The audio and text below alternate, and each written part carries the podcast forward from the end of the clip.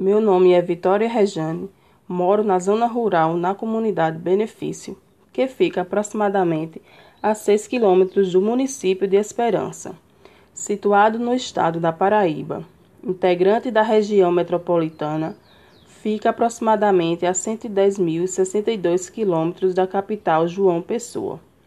A população, conforme estimativas do I B G E de dois mil e dezoito, era de trinta e três mil e três habitantes.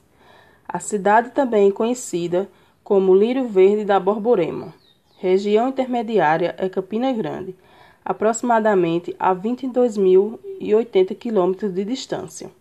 Sua emancipação foi em primeiro de dezembro de mil novecentos e vinte e cinco, desmembrando-se da cidade de Alagoa Nova. Sua área total é de cento e sessenta e cinco vírgula cento e oitenta e nove quilômetros quadrados, sua densidade de cento e noventa e nove vírgula oito habitantes por quilômetro quadrado.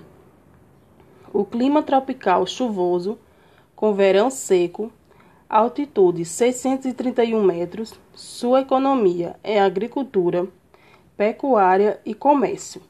Atualmente, a cidade de Esperança Se, se destaca entre as mais desenvolvidas do compartimento da Borborema, polarizando a região, e a cada dia aumentam os índices de arrecadação, provando que o município possui um grande potencial. Temos como eventos turísticos, festa de emancipação política, festejo, festejos juninos e festa do padroeiro. Temos como o prefeito atual, prefeito Nobson Pedro de Almeida, que está no mandato desde dois mil e dezessete. É uma cidade muito acolhedora, aconchegante, muito tranqui- tranquila de se morar, com um clima muito gostoso. Tenho muito orgulho de estar lecionando há três anos como professora da modalidade E J A, Educação de Jovens e Adultos, pois temos uma Secretaria de Educação excelente, que nos dá total apoio. Desde o início da pandemia, temos suporte perante a Secretaria. A educação de Esperança aparece no cenário estadual e nacional, em um processo de expansão, valorização do aluno e do professor, a reestruturação das escolas municipais.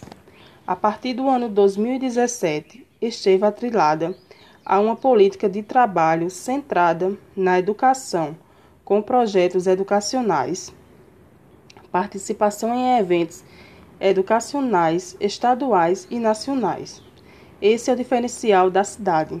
Não mede esforço para dar o melhor da educação para todos, sem falar na estrutura física que temos praticamente todas as escolas reformadas, merenda de excelente qualidade, os professores capacitados, transportes públicos para transportar os alunos da zona rural para a cidade.